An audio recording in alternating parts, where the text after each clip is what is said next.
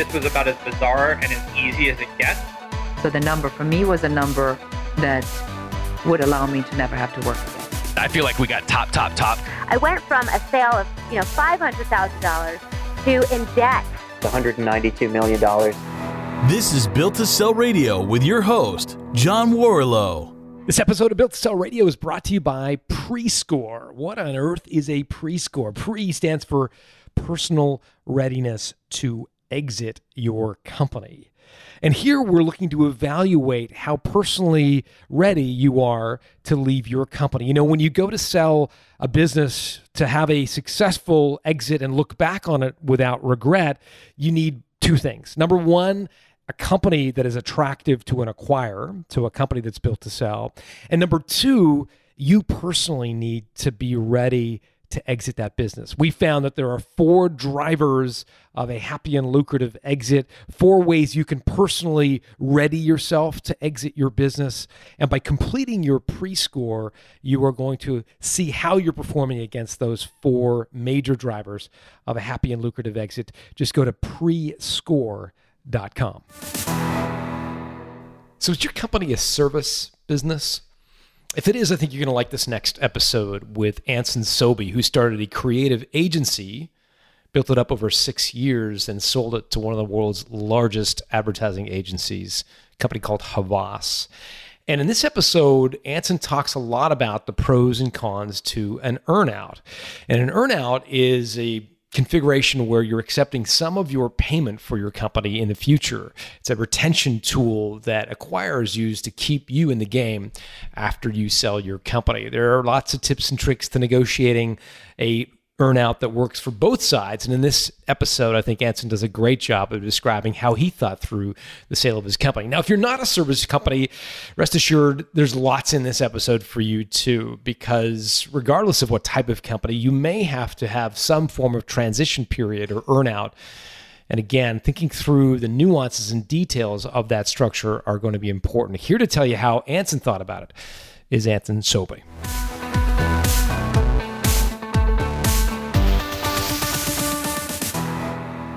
Anson Sowby, welcome to Built to Sell Radio.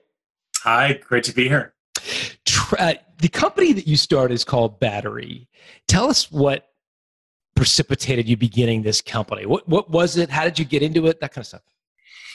So, without backing up till I was four years old, but I'll try to do that quickly. I um, both my parents were entrepreneurs. Uh, my dad uh, had a small medical practice. My mom was a sitcom director in the 80s. So she directed oh, cool. A Team and LA Law and What's Happening Now. And I was, Wait, your mom directed the A Team? She did.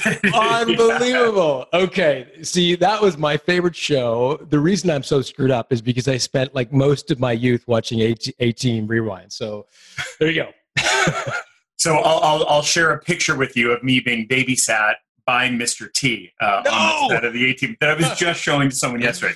But but essentially, yeah, I was I, awesome. I, I grew up around both my parents being entrepreneurs and and the the work life balance really didn't exist and it all kind of melded you know together. So I guess in in, in my heart it was something I always knew I was going to do and I always was going to become an entrepreneur. Just maybe got started a little later than I thought because I didn't start battery until my mid uh, 30s. What did you do before? So uh, before that, I was on the marketing side. So I was in marketing for video games, uh, then films uh, and toys. So I was and kind so, of I, essentially on the client side. What was it that you thought being an entrepreneur would do that being on the client side would not do? Or like, what was it that you were going towards? I, I, I think I just had this itch to build something for myself. You know, luckily the, the types of companies I was at, it was a very entrepreneurial video game company and a very entrepreneurial, you know, toy company. So, so I, even though I was in these larger companies, I, I was, I was raised, quote unquote, in my twenties, thinking like an entrepreneur and, and, and not taking no for an answer and not taking anything at face value. So I think it was definitely part of my path. And it got to a point where I, I guess I was just mature enough to, to, to be able to do it by my got it. And so you start Battery. It's it's a communications marketing agency. Is that right? Yes. Yes. Did you guys have a specific niche or like a? Specialty? We did. We yes. So so when I started in 2013. I saw the need because I was coming from video games, the need to tr- so uh, the video game industry was starting to transition back then. What has now become Fortnite and call it live experience video games. Video games were moving away from a packaged disc, and they were being marketed like films back then. You try to sell as many copies as you can in the first two weeks in Walmart, and then you get pulled off the shelf. Well, video games were starting to transition to these live, evergreen experiences and I had worked a lot with Procter and Gamble and Unilever, and I saw an opportunity to bring brand building rigor to video games hmm. and to treat them like consumer products rather than these tentpole entertainment releases. So that was the original point of Battery to bring that type of rigor to video games, and then we brought it to streaming entertainment with Netflix, and then kind of moved along the gauntlet of entertainment. But originally, it started with that uh, intent in mind. And you grew up around the entertainment business. You're in LA, so that felt probably pretty natural to to be in that space. Yeah, I guess so. As natural as entertainment can feel, right? You it still feels like such a bizarre, weird world. Yes, even though I was babysat on the A team, which sounds bizarre and it is, uh, it just entertainment is great because it's always changing. It's always ahead of the curve, whether it's technology, and, and that's why I love so much about the video game industry specifically. And and we were talking offline before we got started, and and you shared that you started Battery with a view of building it to sell. Maybe talk to me about that. I, I really did. Not to steal the the name of your show, but I truly built it to sell. So when I started in 2013, I said, I want to sell this company. I want to be ready when the company is ready.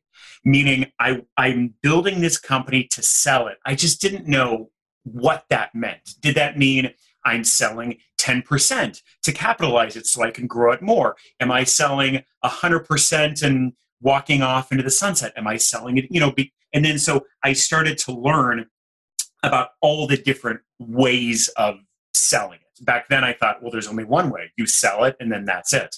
So I learned about earnouts, I learned about earn ins, selling to private equity, selling to holding companies. But it was it, that was very much my intent to do that from the beginning. So I, I actually started interviewing uh, M&A bankers to help me to do that within probably two and a half years of the company. Not that the company was ready by then, by no means, but I, knew this would be a process. I knew it would take a few years. So that was that was my whole headline since I work in advertising is yeah. I wanted to be ready when I felt the company was ready.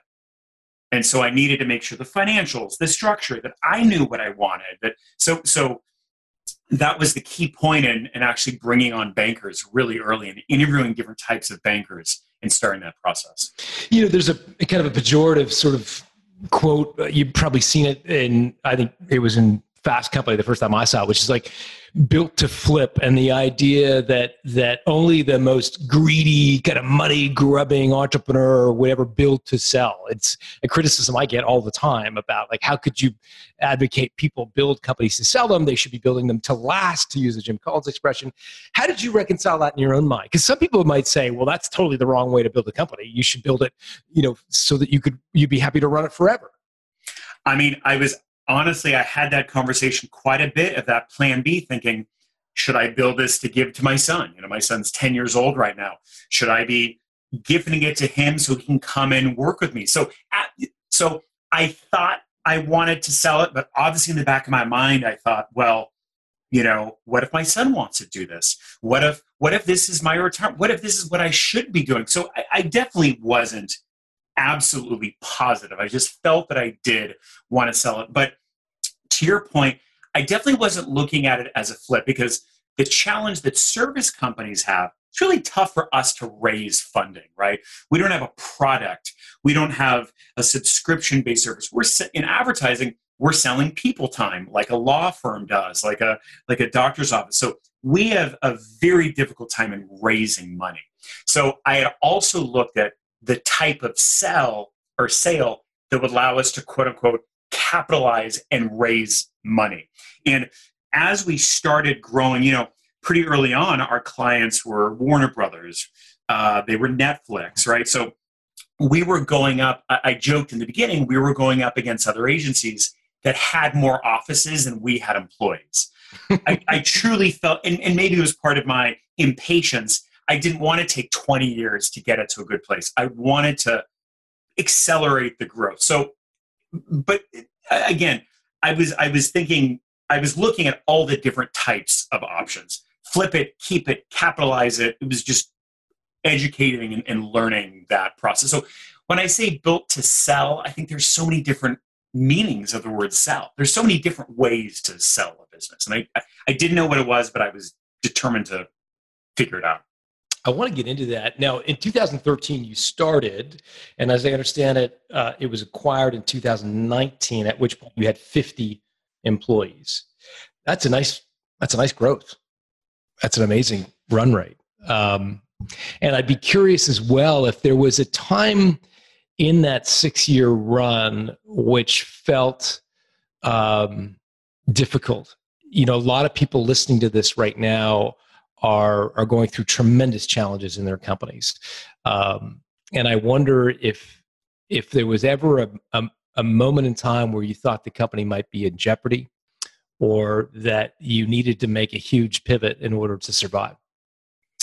Uh, every day, hmm. every day I was uh, nervous. Every day I thought the the company could go under. I mean, eh, you know, it it it was, and that was also part of building it to sell of finding that right partner who, you know, again, thank God we we we did do this a year ago. We're on much stronger ground during these horrible times now because of what we did do a year ago. I mean, it was and it still is very much so. It still is a, a, a, daily struggle. A daily. There were a lot of times where I felt like we could just go under because, as a service company, we're at the whim of our clients.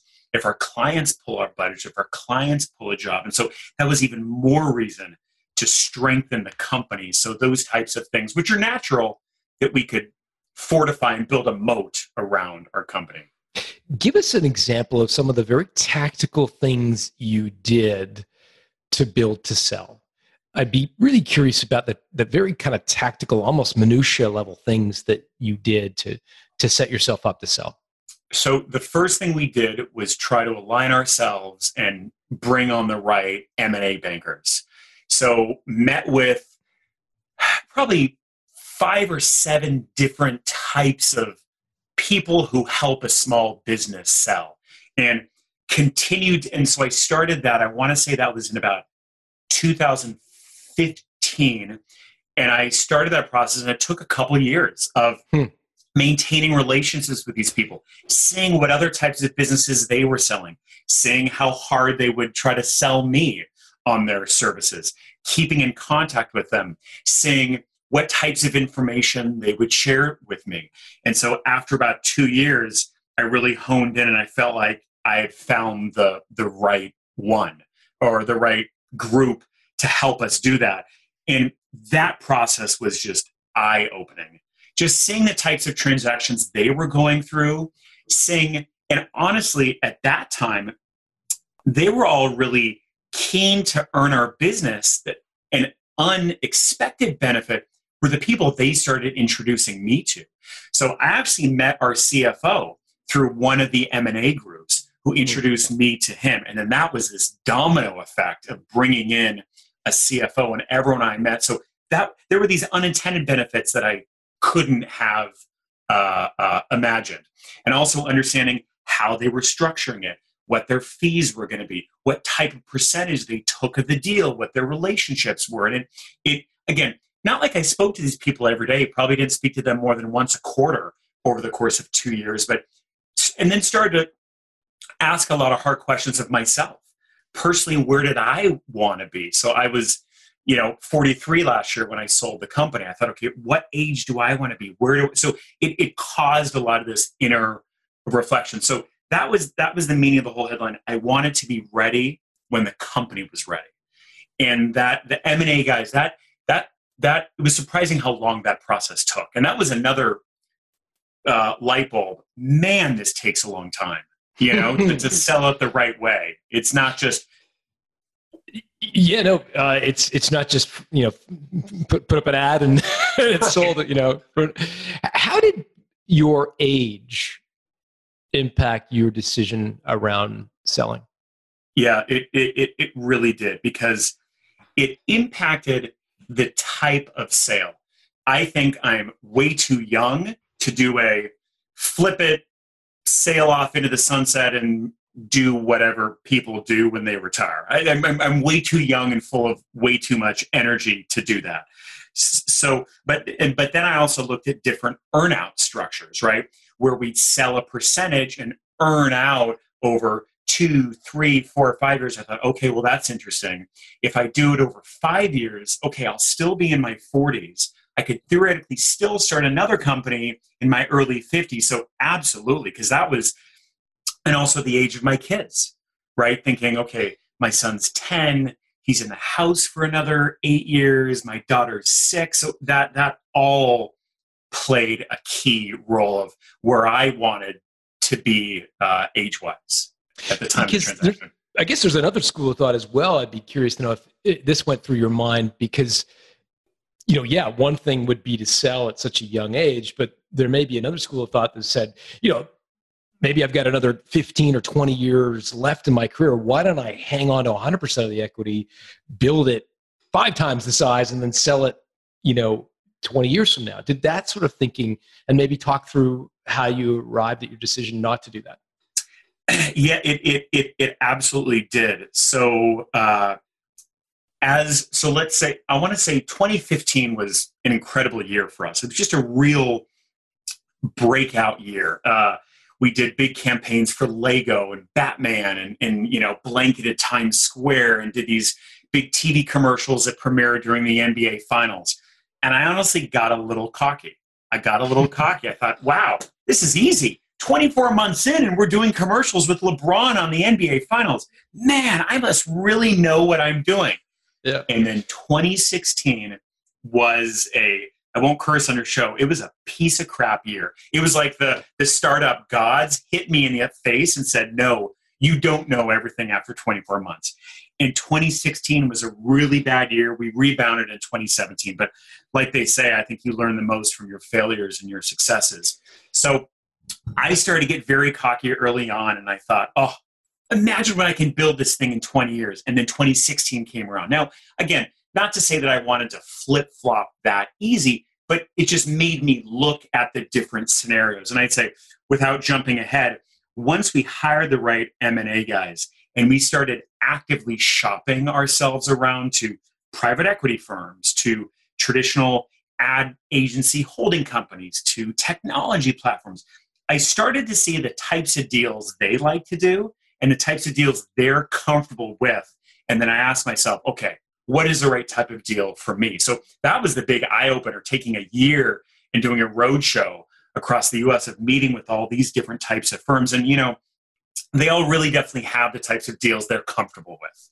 And that's pretty obvious from the beginning of what the deals they like to do, especially these big groups that do lots of deals a year. So that also helped uh, uh, the process because I honestly, there were a couple ideas in my mind of deal structures that no one wanted to do that kind of deal. So I thought, hmm. okay, well, am I okay with the type of deal they want to do? That was a very long-winded uh, answer to a simple. No, it's great. I, I, want to get to the deal structures in a minute, but tell me how you pulled yourself out of the mess that was 2016. What tactical things did you do to to to get the, the company going again? So it was at that point that one of the M&A firms introduced me to our CFO we didn't have a full-time CFO at that point. We had an outside, call it, you know, an outside back office accounting firm. And that that was just such a big step in the company. And obviously it sounds so duh obvious looking back. Yeah, you need a CFO genius. It does, doesn't take a rocket scientist to realize that. So having him come in and start to really establish a lot of rigors and proper P&L management and bringing that internally. But again, I met him via one of the M&A firms. And he's, he's still our CFO till today. And I hope he's my CFO forever.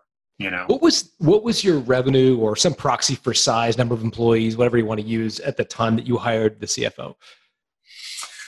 The time I hired the CFO, we were over 10 million in revenue, ten million annual revenue. Got it. That's helpful for sure. Um, But I- we should have done it when we were four million or five million. You know, Really? Yeah. Interesting. Take me through what else you did to build to sell. So you mentioned you kind of made some some very specific decisions along the way with a view to selling. One of them was to start conversations with M&A firms. What else did you do internally, the way you managed your team, the way the kind of the customers you took on to quote unquote build to sell? Yeah, eh, very good question. So uh, I brought on a couple of really key advisors to the company and gave them, you know, uh, uh, small, you know, uh, uh, pieces of of ownership because they had recently sold companies, right? So I wanted to really tap into that and just their networks, and then additionally, uh, uh, we did a, a, a profit sharing structure in the company with key senior people who we wanted to keep them with the company because again we're a service-based company. We're only as good as our people. And that would have sent a very you know high turnover would not have been a, a promising uh, feature of the company to a potential buyer. And i wanted i wanted them to be involved in the process. Now you know the people we did that with i could you know uh, count on one hand internally. So it was a really it was a small key uh, uh, group of uh, equity uh, participation units uh, to make them uh, as part of it. And then, of course, a big thing I, I should say was my business partner who heads up all of our creative side. So he, he and I, he and I split the equity in a good way to where I wanted, I, I wanted to make sure that we were a team because I, I hope we were going to be David against Goliath, and I wanted unfortunately, not not an us versus them. I shouldn't say that antagonistically, but that it truly was kind of us against the world. So I knew we all had to have uh, a stake in the game. To, when to did you bring that. in your your creative director? Uh, that was in 2014, early 2014. So still very, very early, early in the company. And how did they earn their equity? Did they buy into the company? Did you give it to them over time? How did that work? It- it- good question. Uh, it was a bit over time, and he had a lot of really key relationships. Was able to bring in a tremendous amount of business, and you know, kudos to him. He slashed his salary to a fraction of what it was before he joined. So that combination of earning it over time, cutting his salary, and also bringing in some pretty big pieces of business, it was just a a, a no a no brainer, and truly felt like my you know team member. Got it. Got it. Okay. How did you treat the profit sharing units at the exit? In other words, I guess a lot of people would be wondering um, how do I keep my senior people to stick around for the earnout when I know the only way I'm going to hit my earnout is if I keep those senior people? Like, how did you think through that? So it, it's it's a very good question. Um, the because you know we did do an earnout with Havas, so it's it's a multi-year deal to basically earn out the hundred percent of the sale.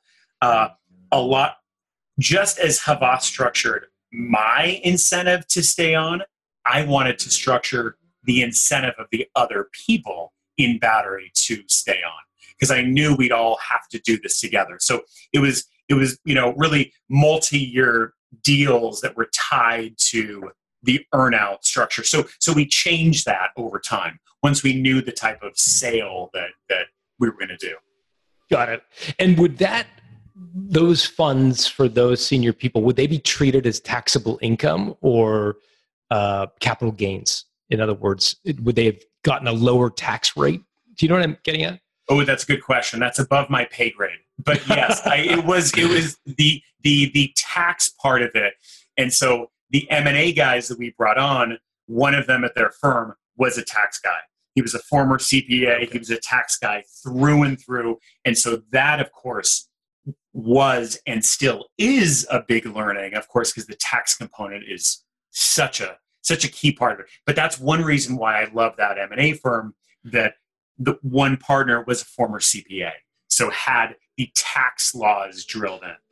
That's great. That's great. So let's get into the structure itself. So it's 2000, uh, I guess 16, 17, and you're starting to survey the, the landscape of potential uh, acquisition types. Uh, what, what did you come to learn about the types of deals that were available? Yeah, so you know, I was about, I was thinking there were three different types of deals that could be right for us. Either one was a very small you know, selling a small percentage of the company, call it 10 or 15%, right? Or, of course, there was a 51% we'd sell a controlling interest, or there was a, a 100%. So I kind of honed in on, all right, I think those are the three types of deals that are right for us, obviously at different stages of the company.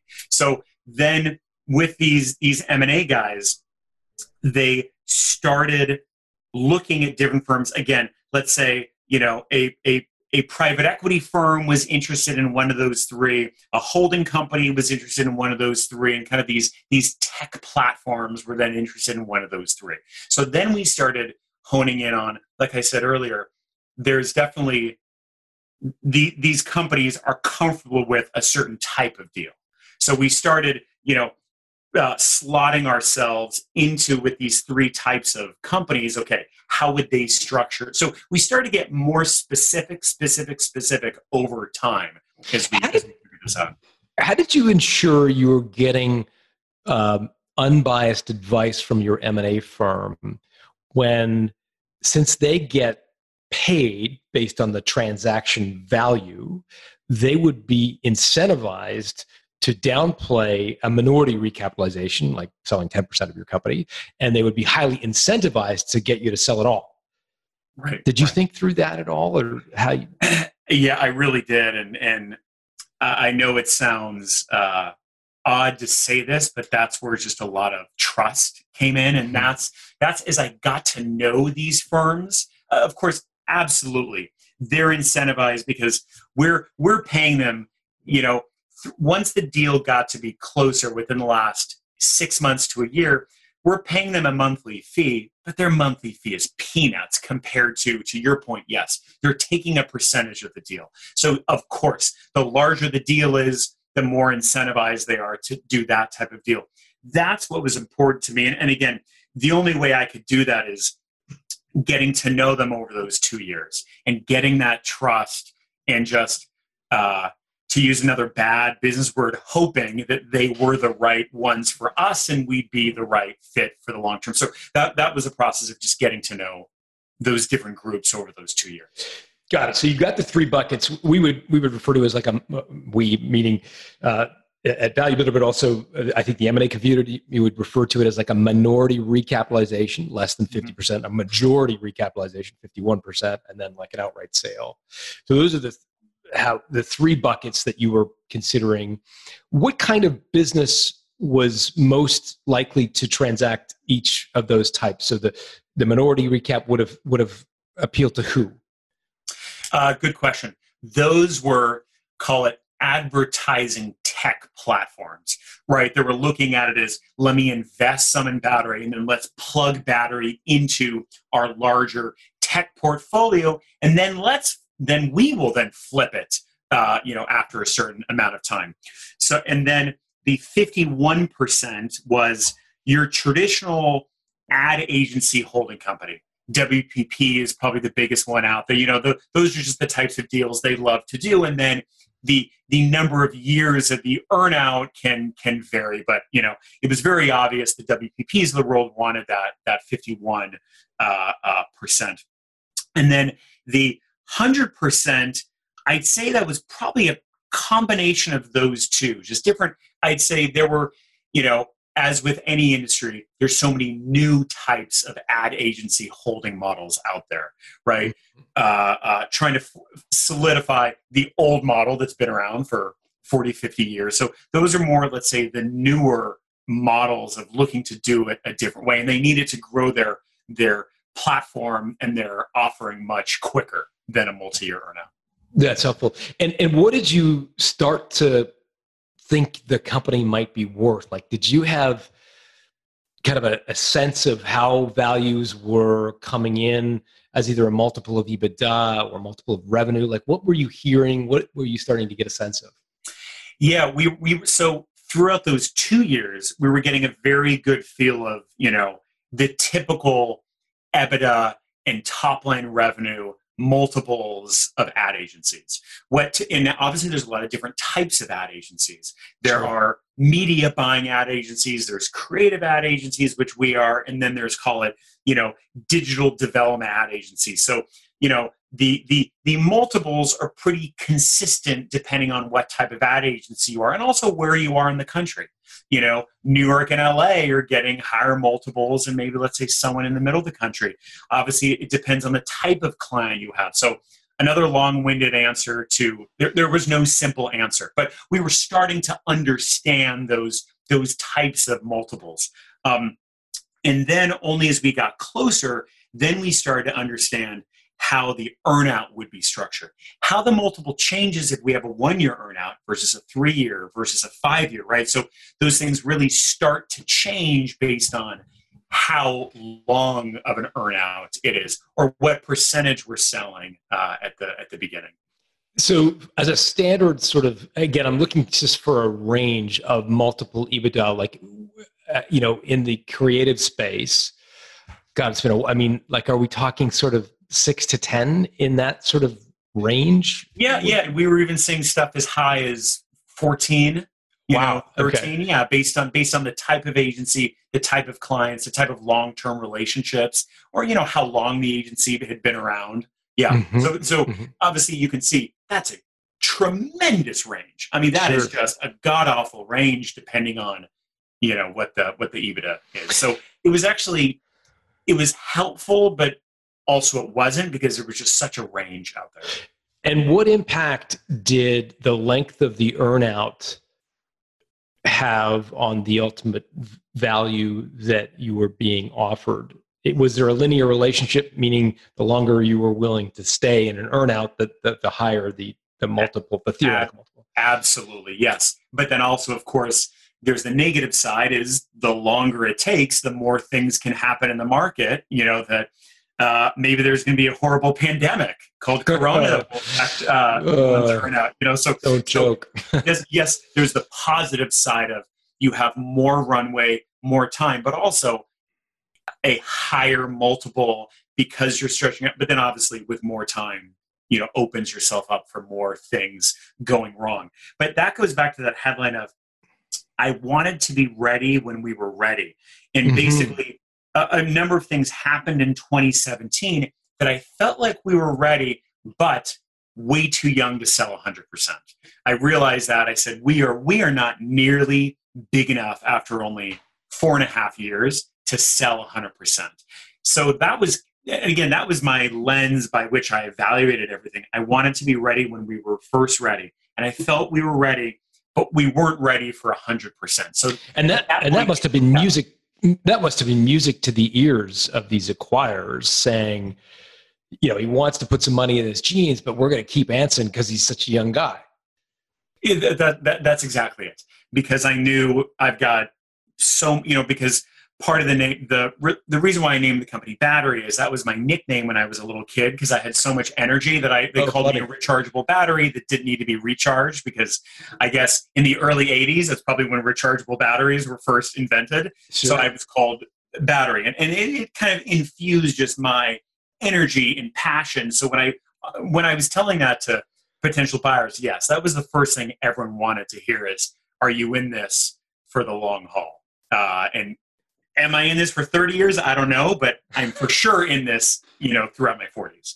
Right. And so take us through what you what you found when you went to market did you get multiple offers like what was the sort of range of offers that you got and from whom we did we did we, we got multiple offers i'd say we we we had we marketed ourselves to i want to say about 10 different types of companies uh, then we went under NDA and started to get pretty serious with about five or six of those. And then uh, we got offers from those. So it, it, it whittled down and then, but there were, there were very different. What I loved, there were very different types of offers, and there were Give us the range. Tell us about the Uh, range. Uh, Just describe the range. so, so, so there were those type of offers of let's just invest a very small minority, you know, of the the 10, 20% versus the 51%. There was even a, a an 80, 90%. There were there were there were different ranges of earnouts, you know, uh, uh, one, two years versus uh, four or five years. And there was there was even ranges of uh, how they wanted to change our name, uh, how they wanted to plug us into their network, how they were being very flat out honest of what they wanted to do with us. Uh, some of them were U.S. based, some of them were uh, uh, European based, some were a mix of uh, uh, both. Um, it was a it, it was a nice range of of different types of structures for sale.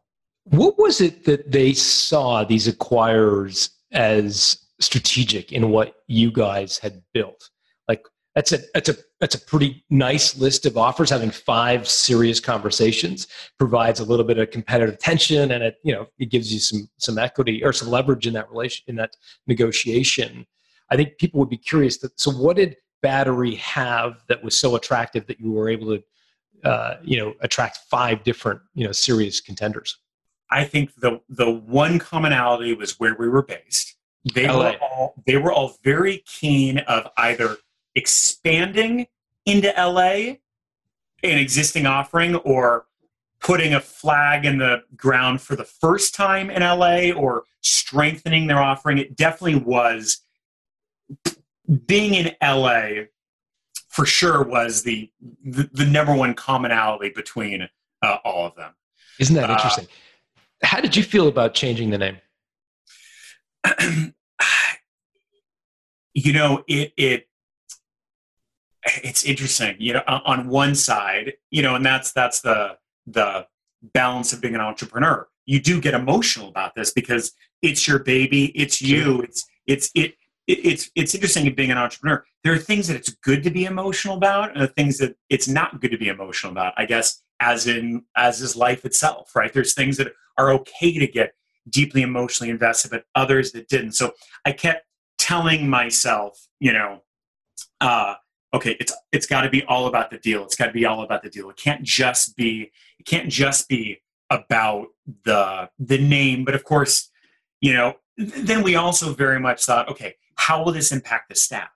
Right? What will they think about it? And of course, because of confidentiality reasons, we couldn't be openly talking about this process with the staff. But so we knew there was going to be the day where hopefully, ta-da, we unveiled it, and how would everyone react? How and, and we knew changing a name would that would theoretically cause a huge, you know, uh, reaction. So I was also thinking about what was that what was that speech I was going to make to the troops, and how would I position it to them, and I not position it in a trying to sell it to them. How would I just tell it like it is? And I, I re, in, in me kind of practicing that, realized the type of deal I knew I I wanted. So, so the So- name was a very key key point because of how I knew everyone because it wasn't a s- sail off into the sunset and we're gone. It was this we're now in this together. So everyone, I wanted it to be something that everyone would enjoy. And so I'm not sure I got a straight answer on how important the name was. It, so you had a number of different offers. Uh, did you want to keep the name Battery? And- and yes, if so, yes. I'm sorry. that- I wanted to keep the name battery. Yes, okay, and that was part of the there was different Negotiation. variations on that. Some of them would put their name in front of battery, or their name after battery, or their name as a part of. So, so there were these different variations. uh, yeah part of the WPP network of companies versus like you know powered by WPP or something like that. Right. Right. Exactly. Got it. Okay. So that's helpful for sure. I'd love to know how you uh, thought through the conversation and speech to the troops because, you know, I do occasionally I'll do a, a talk, not these days, but occasionally I'll do a talk to, to business owners and I'll talk about drivers of value and I get to the Q&A part and like no matter what, the first question or certainly one of the first sort of three questions is always how do I tell my employees? Yeah. I'd love to know how you told your employees. So the first thing we said to them is, you know, we we to, so so uh, last year the deal basically closed right before we uh, it, it, was announced at the Cannes uh, Advertising Festival mm-hmm. in France last June. So, which is where uh, Havas is headquartered, I believe, isn't it? They're headquartered in Paris. Yes. Oh, exactly. I'm sorry. Okay. Yes. Yes. Um, so, so Havas announced it. I want to say during Cannes. I forget the exact date. I should have that tattooed on me, but call it June fifteenth. um, but of course, we had closed the deal shortly before then, but it wasn't publicly announced. So I had to wait till it was publicly announced, and then quickly tell everyone. And the first thing I thought is okay, if I'm in their position, what do I want to hear? And honestly, my knee jerk reaction was to tell them, okay, guys, nothing's going to change. We're all good. We're a team. We're a family. But then I thought, well, that's total BS. Of course, things are going to change. That's the whole reason why you do a deal to change things, hopefully for the better. And then I realized, yeah, I, I can't treat these people like little babies. Don't worry, nothing's going to change. We're all okay. Um, by the way, a few of us just got a big check, but no, nothing's going to change. And that was a big turning point to me of saying, look, things are going to change. And I really, the whole reason why we're doing this is to change for the better. But things are going to change. Just the, the world changes. God knows the world just really changed three weeks ago. But that was a big, and that was a big thing in my mind, thinking, I do want this to change better. And how can it change better? But it was interesting that my knee jerk reaction was to say, don't worry, nothing's going to change. I thought that's total BS. Yeah. And th- I would see through that if someone told that to me. So you laid out what would change in that presentation. Yeah, we, would change. We laid out even even like the basics of saying, well, okay, how are we going to transition shared services over to our parent company, meaning our IT or or our payroll, these kind of basics. You know, what's going what what is going to change, what I don't know what's going to change, what should change, what should not change. And so, you know, obviously there's there's there, there's so many confidentialities in an agreement like this that you mm-hmm. can't talk about every detail for for obvious reasons and and I think we're all mature enough to realize that that there, you know but there were certain things obviously that would change and would affect them of okay, we're going to go on the parent company's 401k plan. What does that mean?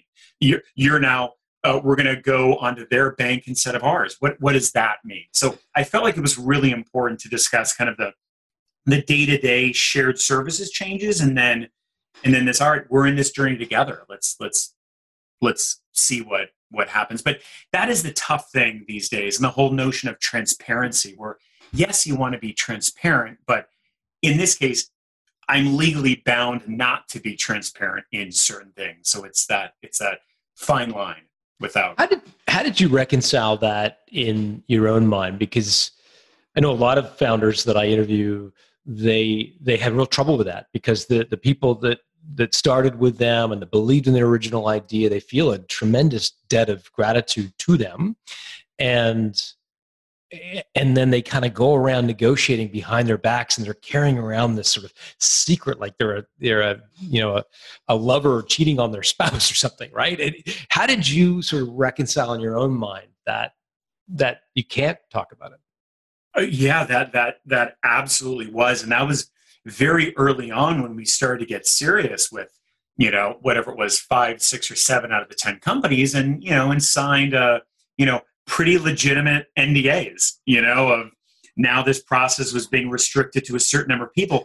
But that that process from starting to sign those NDAs to the final completion, I mean, that was a good seven or eight months. So that was mm. a lot. And I, I had no idea that part of it would take that long either. But so, yes, it was that thing of thinking, I'm cheating on everyone, you know, but I, I was obviously it was an easy discuss- uh, an easy choice because I'm just legally bound to not talk about it. But yeah, it did. It, it felt because it's not as if we were 10,000 people and I could go hide in a corner. We were, we still are this family. And, because it's a very creative business, people spend a lot of hours with each other. There, there's kind of a lot of, you know, family banter back and forth. But so I, I just kept telling myself, how can I do this so it's good change for everyone?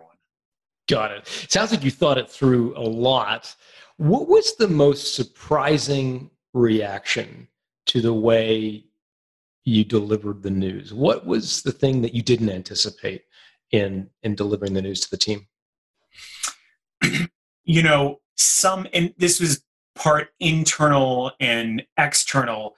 Like some some I, I sometimes I got the question of, wow, what are you doing next? Are you going to retire? And I said, no, no, no. It's it's the exact just because when you say you sell a company, we mm-hmm. all think, okay, you sell 100% and you go move to, I don't know, uh, the Bahamas or whatever. But there's so many different varying aspects of that. So, you know, and then I, you know, wanted to describe the structure without I couldn't go into too many details. It basically said, no one, I'm not going anywhere. Phil, my creative partner, is not going anywhere. We're we're we're we're in this now for for the long haul. But I was, you know, it's interesting, maybe because I had gone through that three four years of understanding every type of sell. When you when you tell someone you sell you sold your company, their question is, oh wow, do you sleep in now, or what are you doing tomorrow? No, no, no, I, I still work there.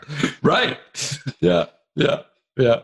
So, what proportion of your value, and I know it varies based on how which sort of rung on the earnout ladder you end up hitting, but could you estimate about, among the five people that you were getting kind of serious about, what proportion of the deal they were prepared to pay kind of cash versus something in the future tied to either earnout or you know some variation of earnout? Like i know there were a variety of offers you considered but can you give me a sense like what proportion they were going to pay in cash versus sort of in the future?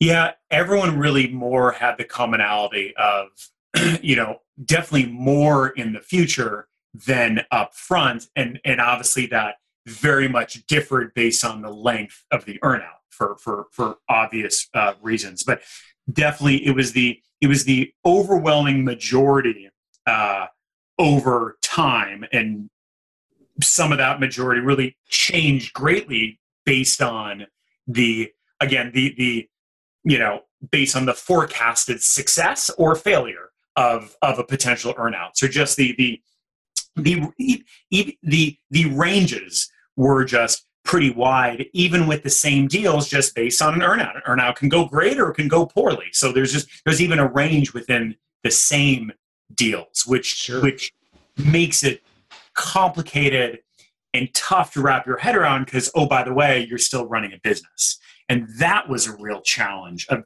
constantly regulating myself wait am i spending too much time on this process versus what i need to be doing and running my business that was that was tough because you can just yeah. get sucked into that. That can be your full time job. Yeah.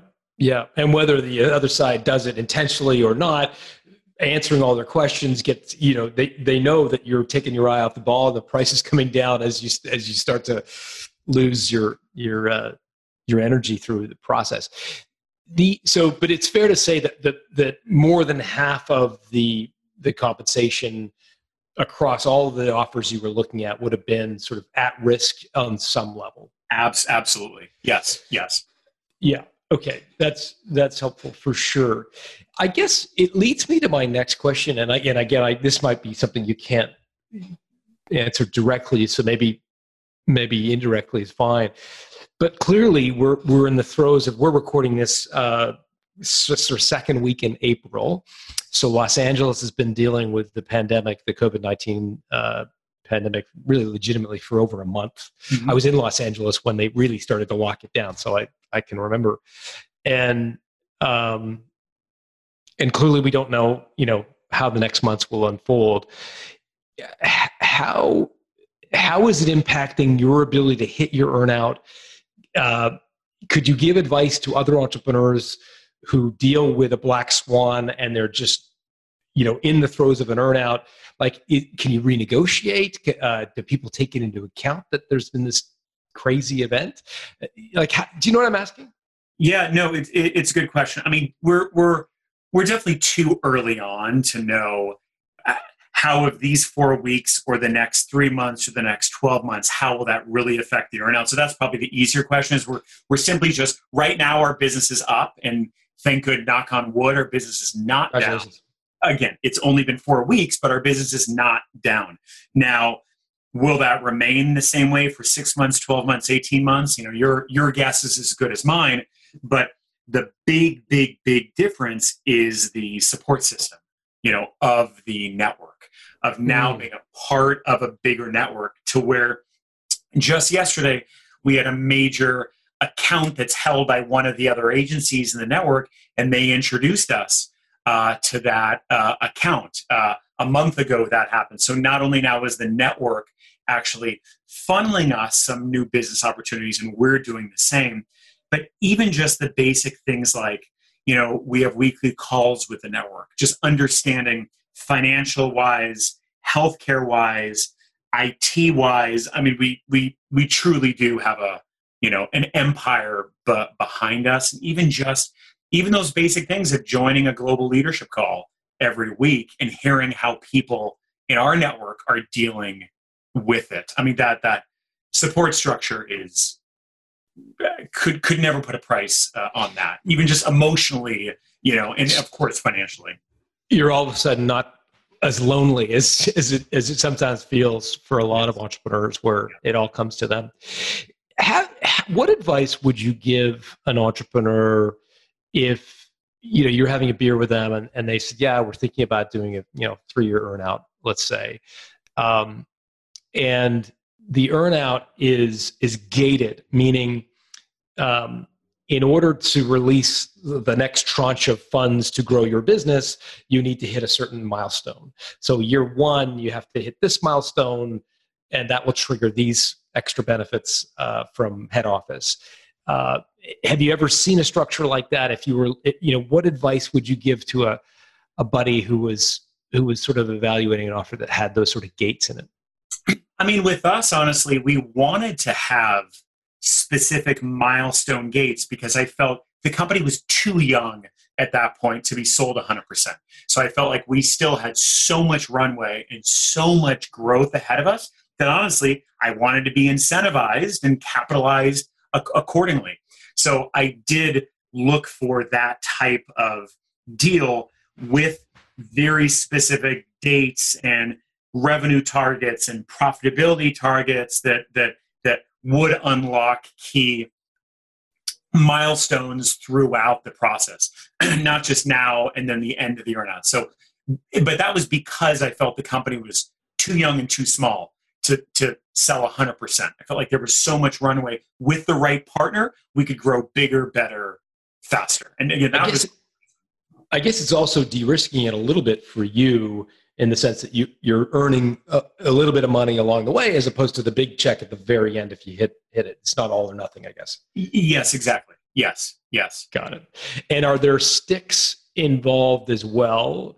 Uh, and again if we have to talk more generally and can't talk about your specific deal but but in general about the other offers or just if you're giving advice to another entrepreneur some deals i've seen that there's carrots uh, for hitting those milestones along the way. And so you're kind of getting paid each year. But there's also sticks, meaning if you don't hit the milestone, it can make it more difficult to hit the second milestone if you don't hit the first one. Uh, yeah. I, I mean, I mean, I will say, yeah, I mean, I will say we we look at yeah different types of deals. Some deals, they some of them were were cumulative how you did each year was based on previous years or a combination of of the year. And and, and if you did if you if you did poorly for too long it might be too difficult to regain footing from that. You know a lot of the different deals didn't simply reset after a year or reset every six months. They were they were based on each other which is which is a huge risk uh, of course. Um, uh, so that was that was a big, big part of it is looking and structuring that. And honestly, it was it was eye opening to me. I had no idea there were so many different potential variations. Yeah, yeah. And, and, you know, and and I, and I still, you know, again, my goal has to be, you know, theoretically on paper growing a business isn't rocket science you grow the top line you grow the bottom line right there's obviously so much more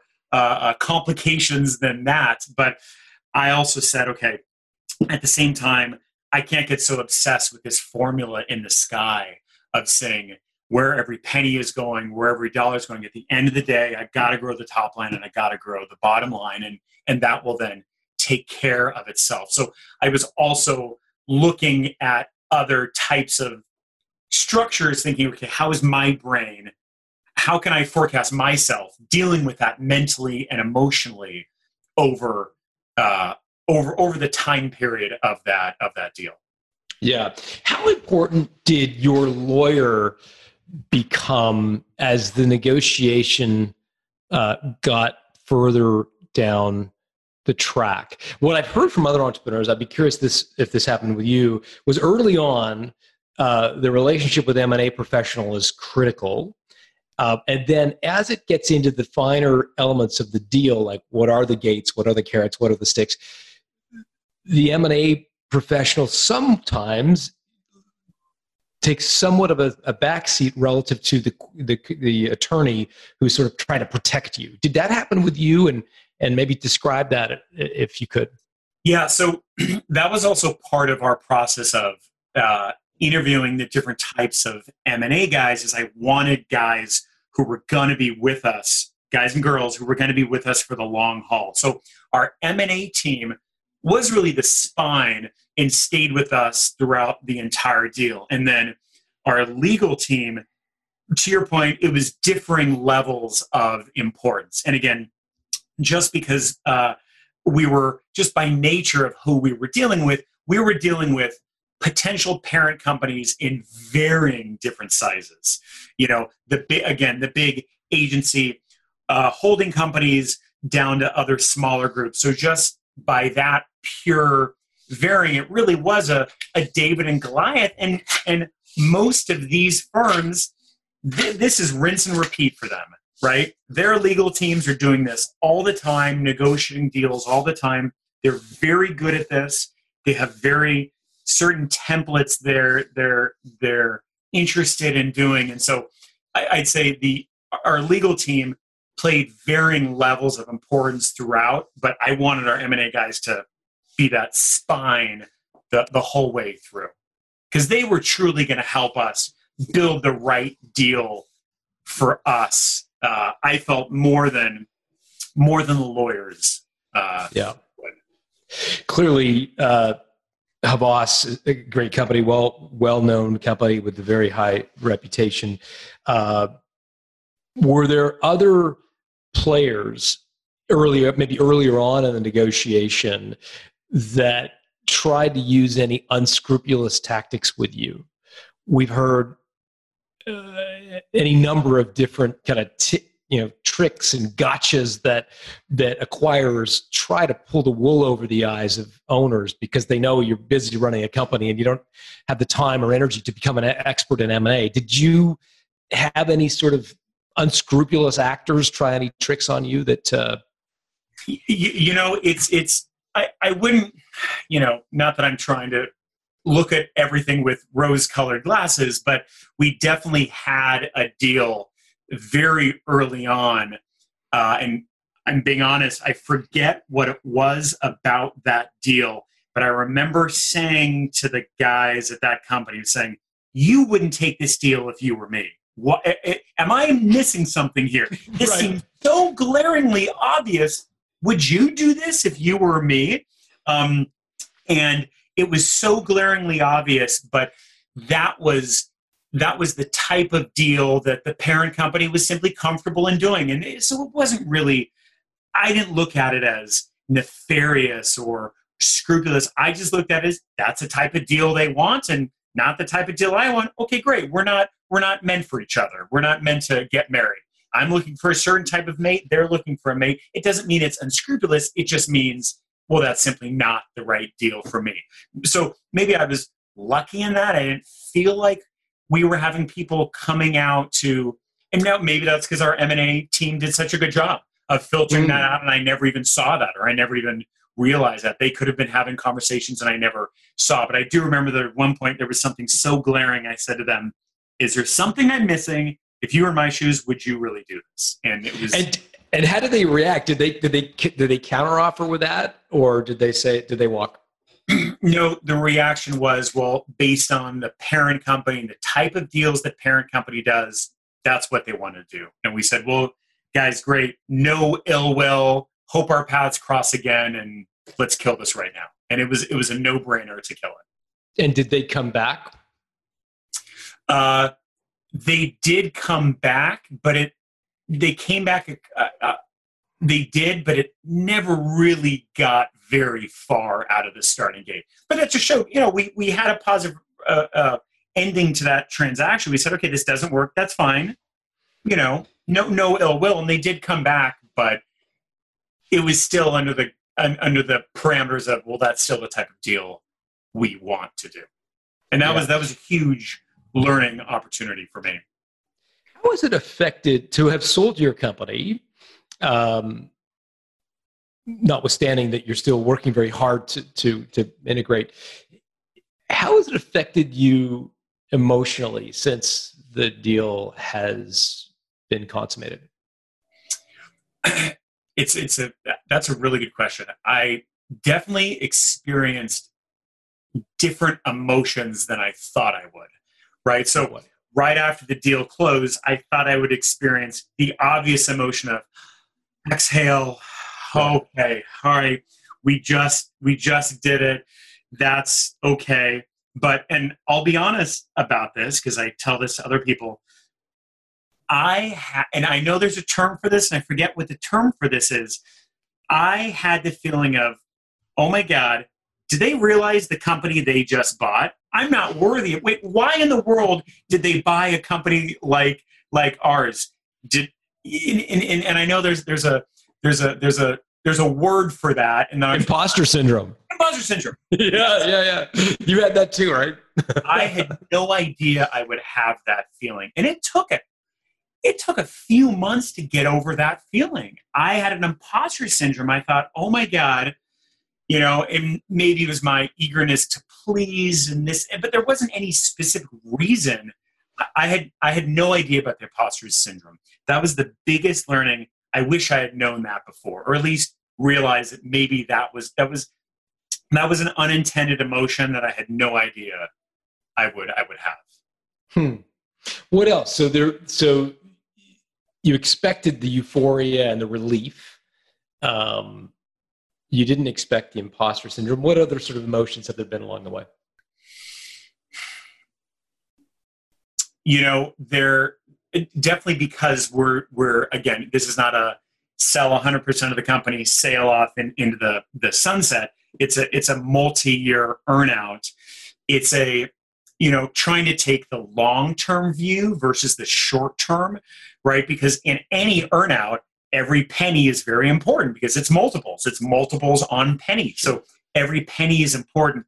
Trying to trying to sweat the small stuff in certain areas and not sweat the small stuff in other areas. Because I, I think in any earnout, an entrepreneur can drive themselves crazy. They could say, well, let's not throw the $200 pizza party at the office because if I have a six multiple, I just cost myself $800 for that $200 pizza party. Or if I have a 15 multiple, why am I throwing a thousand dollar pizza party? And, and I do think, and I think, well, but hold on, if we don't do a pizza party, blah, blah, blah, blah, blah, blah, blah. So I think, and I had, I had a friend that said that to me that he was so watching every penny, he stopped throwing the pizza party because realized that every penny was, you know, 10 pennies uh, out mm. of his pocket. And I I think that's the right way to look at it in certain senses, but not the right way to look at it in other senses. Hey, maybe if you have a six month earnout, don't throw $200 pizza parties, but we've got a long enough runway to where we got to keep throwing the pizza parties, even if it's going to cost a $1,000.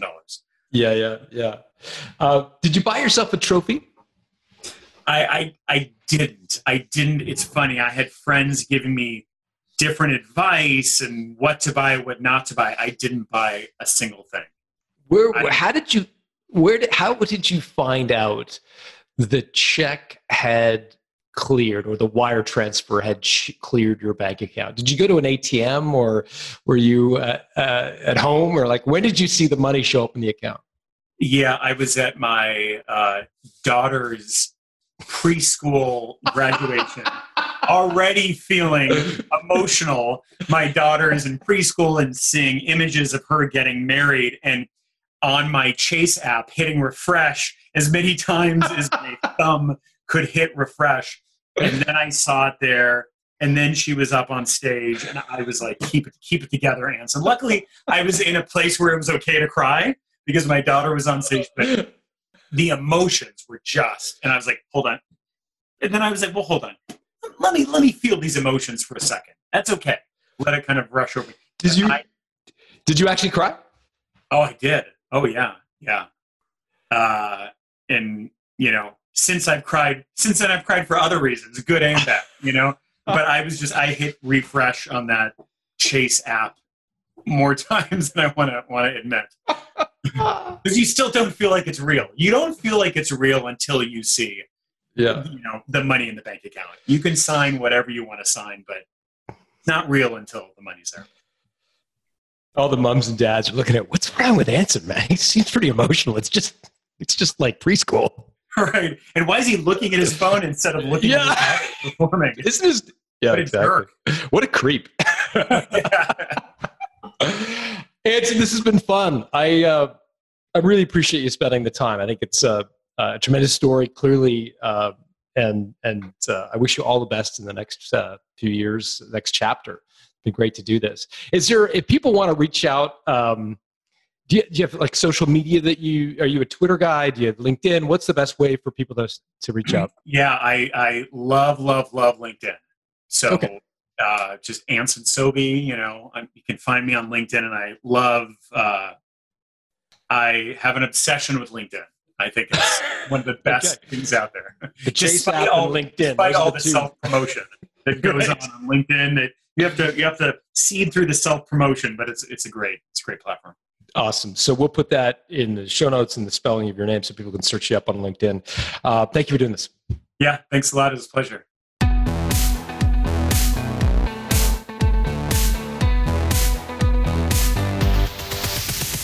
Thanks for listening to Built to Sell Radio with John Warrillow. For complete show notes with links to additional resources, visit builttosell.com slash blog. John is the founder of the Value Builder System. To find out how to improve the value of your business by 71%, visit valuebuildersystem.com. John is also the author of Built to Sell, creating a business that can thrive without you, and the automatic customer, creating a subscription business in any industry.